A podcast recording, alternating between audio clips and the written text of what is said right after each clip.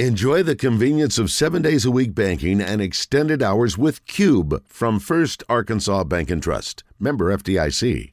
Alonzo Hampton joining us. Coach, welcome. How are you? What's going on? Hey, nothing much. Just getting off the practice field. Just trying to get cool down. We got a little uh, thunderstorm, so everybody's starting to cool off now. There you go. We got yeah, we got a temperature respite today. How are you guys handling camp when it's related to the heat here? Uh, obviously, we just starting to take more breaks, uh, giving them more uh, Gatorade, more fuel, more liquid IV, things of that nature. Just being smart, uh, cutting back on some of the team periods, and uh, just making sure those guys are hydrated uh, and, and getting their proper rest and nutrition and recovery time. Are you going in the morning typically right now, or are you guys mixing it up? No, no, man. We're all morning Okay. uh, right now. Uh, we hit the field about uh, nine o'clock for stretch, and we were done by eleven fifteen. You guys didn't get much respect in the preseason polls. Did you let your team know about that? Do you uh, use that as motivation? Well, obviously, I mean, we shouldn't have gotten much respect. I mean, they got a new head coach in the building. You don't get new head coaches for winning. Most times, you get them because the program's losing. So uh, we expected that, and, and rightfully so. So we embraced it. Uh, we're not uh, disappointed. I mean, my football players, my coaching staff, our administration, we know where we're at as a program. And when you come off of a losing season the way we did, you shouldn't uh, be at the bottom. You got to earn your way to get to the top. But guess what? We're excited about the opportunity to go out there and compete each and every day. And uh, our kids uh, believe in what we're doing. And so we're excited about just showing everybody who the golden lions are. We're not worried about the rankings because at the end of the day, the last time I checked, you didn't get a, a, a trophy for winning preseason uh, uh, champion. So when you have a season like last year, and obviously it's a new, you know, coaching staff and a new, you know, era for the football program, do you go back and look at what happened last year much at all, or do you sort of wash wash your hands of that? Well, I, I'll be honest. I haven't watched one full game, and and you know, for to me, I wanted to come in here and get every kid on my roster opportunity to show me what they could do. Okay, and I thought that was the right thing to do. But obviously, as you move forward, and then you start watching guys participate, we went through spring ball, and then uh, we had an interview with every player afterwards. And kind of, you know, told them what we thought they were in our program. Some guys decided to move on. We didn't have a lot of guys move on, but they had some good talent here on the roster. And, and if you go back and watch some of the games uh, from last year, from what I'm told, I mean, they were in most games. So it, it's not like uh, we're at the bottom of the barrel. Uh, we just got to come in and, and, and you know refocus and, and re-energize our fan base, re-energize our, our student athletes, and make them understand it is a standard that you have to play to. It's a standard that you have to practice uh, to, and that's what they haven't done consistently over time. So what we're trying to do right now is change the foundation of losing. Okay, we got to build a foundation of winning. And where it starts is on the practice field, in the classroom, and in the community. And we're excited about that part, and our kids are doing a good job. What are the areas of greatest strength with the Lions going into the season, in your opinion? Well, well, obviously you got three starters back on the O line, uh, you can add another guy that played a lot. So our O line, they finished second in the league in rushing. Uh, so that would have to be an area of strength for us. I mean, defensively, they finished dead last in almost every category. We got work to do on that side of the ball, and you know, obviously, you got one or two players that that you know made plays, and so it's our job as a new coaching staff is to get the ball to the playmakers. It's, it's no different. The game is won up front on the O line, D line. And the good part about it, we do have some good O linemen, and um, you know, D line. We got a couple guys back that played started last year. So our program will always be built on our O line and D line. All that other stuff is for the fans. All those small guys and quarterbacks, you know, pulling the trigger. Oh, that's good. But at the end of the day, we want to be tough minded, and everything that we do is going to start up front. How much different does the program look, and how much different does the league look from the time you were there before, back in 2006 to 10? So I, I'll tell you what, what the league has done since I left here is you got better coaches all around. And these guys are coaching at a high level. And I tell people this, this you can say this is HBCU football, you can say this is SWAC football, this is football. These coaches can coach. And, and that's why I had to go out. We, we, got really good coaches on my staff. And, and so what I've seen is the jump from coaches, and now these guys are bringing in systems in place that you see all around the country with the tempo and, and things of that nature. And so that's where the league is really taking a change. And now you're going to get guys that are unorthodox. You take a Deion Sanders, nobody thought he could do it. Well, guess what? All he does is win. The guy's a motivator. He came in Jackson State. He was, you know, he did some great things. He was cruising at a, a level that people said he couldn't do.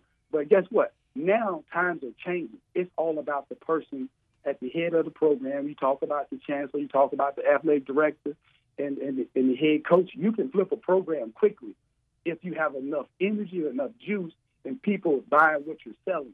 And obviously, we're going to buy more if you win more. And that's what I tell my kids. Everybody's sleeping on the golden lions, and that's fine. We got to earn our way every single day. And that's our motto, man. We're on a never ending journey on our way to finding a way to become better today than we were yesterday. UAPB head football coach Alonzo Hampton with us. Coach, who's your quarterback? So we don't have a quarterback. We got three of them. I mean, we're work in progress. We have a moving depth chart, okay? And that's the other thing. Our depth chart changes daily. If you don't practice the way you should play, okay, it'll move. It's called an organizational chart. We won't know who the star is. We got three guys. Uh, two of them played last year. One of them, I think, broke his ankle. The other one, he got hurt in the game. So we got guys that got playing experience. Then we had another young man that was highly rated. He had to sit out last year. So uh, all three of those guys are doing a good job of competing. But it, I mean, we're far from naming any starters. We don't have a starter in any position. We got players we call organizational charts. We grade film every day, and that and, and the depth chart changes according to how they practice. You have to earn the right to become the starter on a daily basis around here.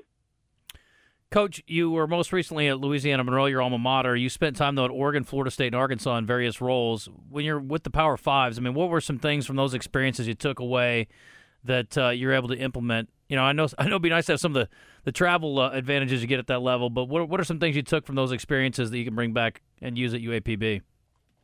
Yes, we have to think outside the box. Like we we can't have all the nutritional things that we had at those places because we had money. We don't have all the people that's in the uh, recruiting department. We don't have all the coaches. I mean, I think you can you, you're allowed to have up to like 13 coaches, 10 full time, and three GAs. Well, guess what? Man, we only got seven. But at the end of the day, you know what? We ain't gonna complain about it. We we knew when we took the job what it was. So from that perspective, what we got to do is we got to use our students here on campus. Man, we got to have a program and we got to be passionate about what we do uh, me and my coaching staff, man, I, I go to the cafeteria, eat every day. Man, I'm the most accessible coach on.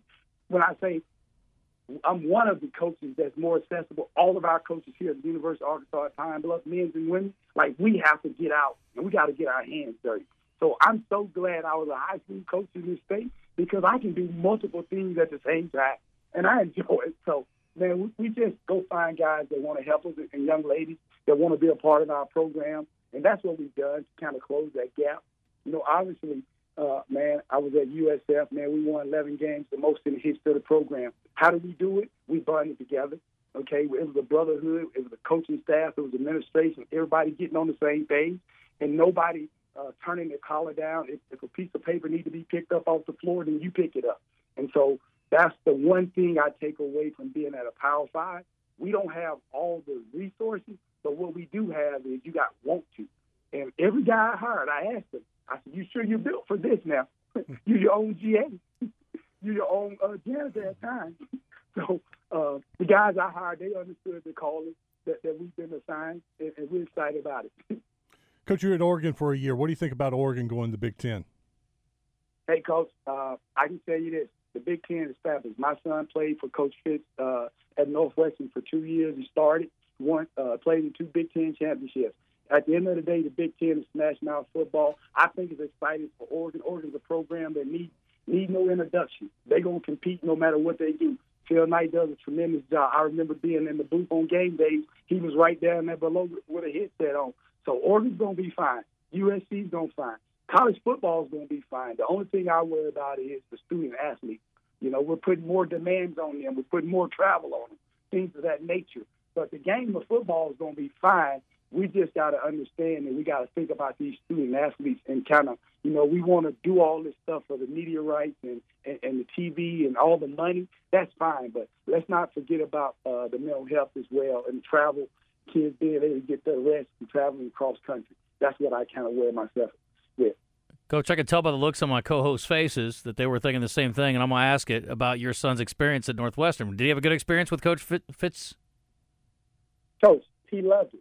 We loved it. I'm Mhm. gonna tell you right now, Coach Fitzgerald is an outstanding uh, coach. He's an outstanding man. My son was there for four years. He graduated, and then he decided to leave on his own this year to go to Tulane to get his master's degree with another coach, Fritz. Hmm. Fritz, you know what I'm saying? So it was nothing wrong with what he, his experience was. It was just time for him to move on. He wanted to go get his master's at another Gotcha. place, and so um, I respect those coaches and what they do. It's very unfortunate, and I can't tell you uh, from those kids' perspective how they saw it. That's how they felt, and, and we all know you can't tell somebody how to feel. So if they saying that's how they felt and what happened to them, hey, that my hands off of it. Yeah. I asked my son. I said, "You okay?" That's it. I worry about my son, but I do worry about collectively as a whole. But uh, those still his teammates. Those still his brothers. He loves them. He talked to them, and I'm friends with most of them on Twitter. And I got a lot of them phone numbers. They're, they're good young men. It's very unfortunate that what has happened. Uh, man, that place uh, is, was built on a lot of hard work, and, and those coaches have done a good job. Man, it's just very unfortunate that that situation came out. I'm glad your son's getting a, an opportunity in graduate school. Also, he gets to go from Evanston, Illinois, to New Orleans. I mean, that's a uh, pretty big step up, I would say, from a culture standpoint. So, hope he enjoys it down there. A little better weather too. Uh, 24 days, coach. I mean, you, I'll tell you what. Now, yeah, yeah. The Talk- weather, the weather was the main part because it was so cold. Yeah, well, the eating's a little bit better down there too. Let's be honest. So, uh, you guys, you taking over a new program, and you get a little bit less time to prepare before your first game. Twenty-four days away with a Thursday start against Tulsa. Give me uh, kind of the, the points of emphasis these next few weeks before you guys get going. Man, we just got to continue to get better as a program. Offensively, we just got to continue to uh, refine what we're doing. Uh, we want to put our kids in the best position to be successful. Defensively, obviously, we got to be able to stop the run and eliminate the big ball. And, you know, we got a lot of kids that, that's out. You know, just like everybody across the country, man, it's been so hot. We got some kids that were kind of dehydrated and they had to take a day off here, a day there. And so we're just trying to get those guys back. And I, I told everybody in our program, man, when you're building something, it's going to take a little time. So our goal is to get better every single day. And as we continue to work towards Tulsa, and I haven't even watched any film, man, I'm so consumed with my players and our coaching staff that I haven't had a chance to watch them guys yet. Mhm. Like we'll get to Tulsa when we get to Tulsa, but man, we added probably another twenty some kids here uh, in the fall camp, and we're trying to get those kids integrated into our program as well. So uh, it's been very exciting, man, and um, you know, obviously we'll get to Tulsa in, in the next uh, week and a half, and then we'll start honing in on what they're doing. Well, Coach, listen, I appreciate the time very much. Good luck. We won't get you on again here down the road, but uh, good luck the next few weeks, and we'll talk to you again here soon. Man, I appreciate you guys. You guys do a fabulous job, and, and you all know I'm a lumberjack at the heart, man. I've been listening to one of three point seven the Buzz for a long time, brother. Me and Bo Henry, we we had them lumberjacks ready on Friday night. Listen to you guys. I love it. I love it, Coach. Thanks a lot. I appreciate you. Good luck. Yes, sir. Have a blessed day. All right, take Thank care. you. That's fun. Yes. Look, I get him on again. I like the uh, bundle of energy.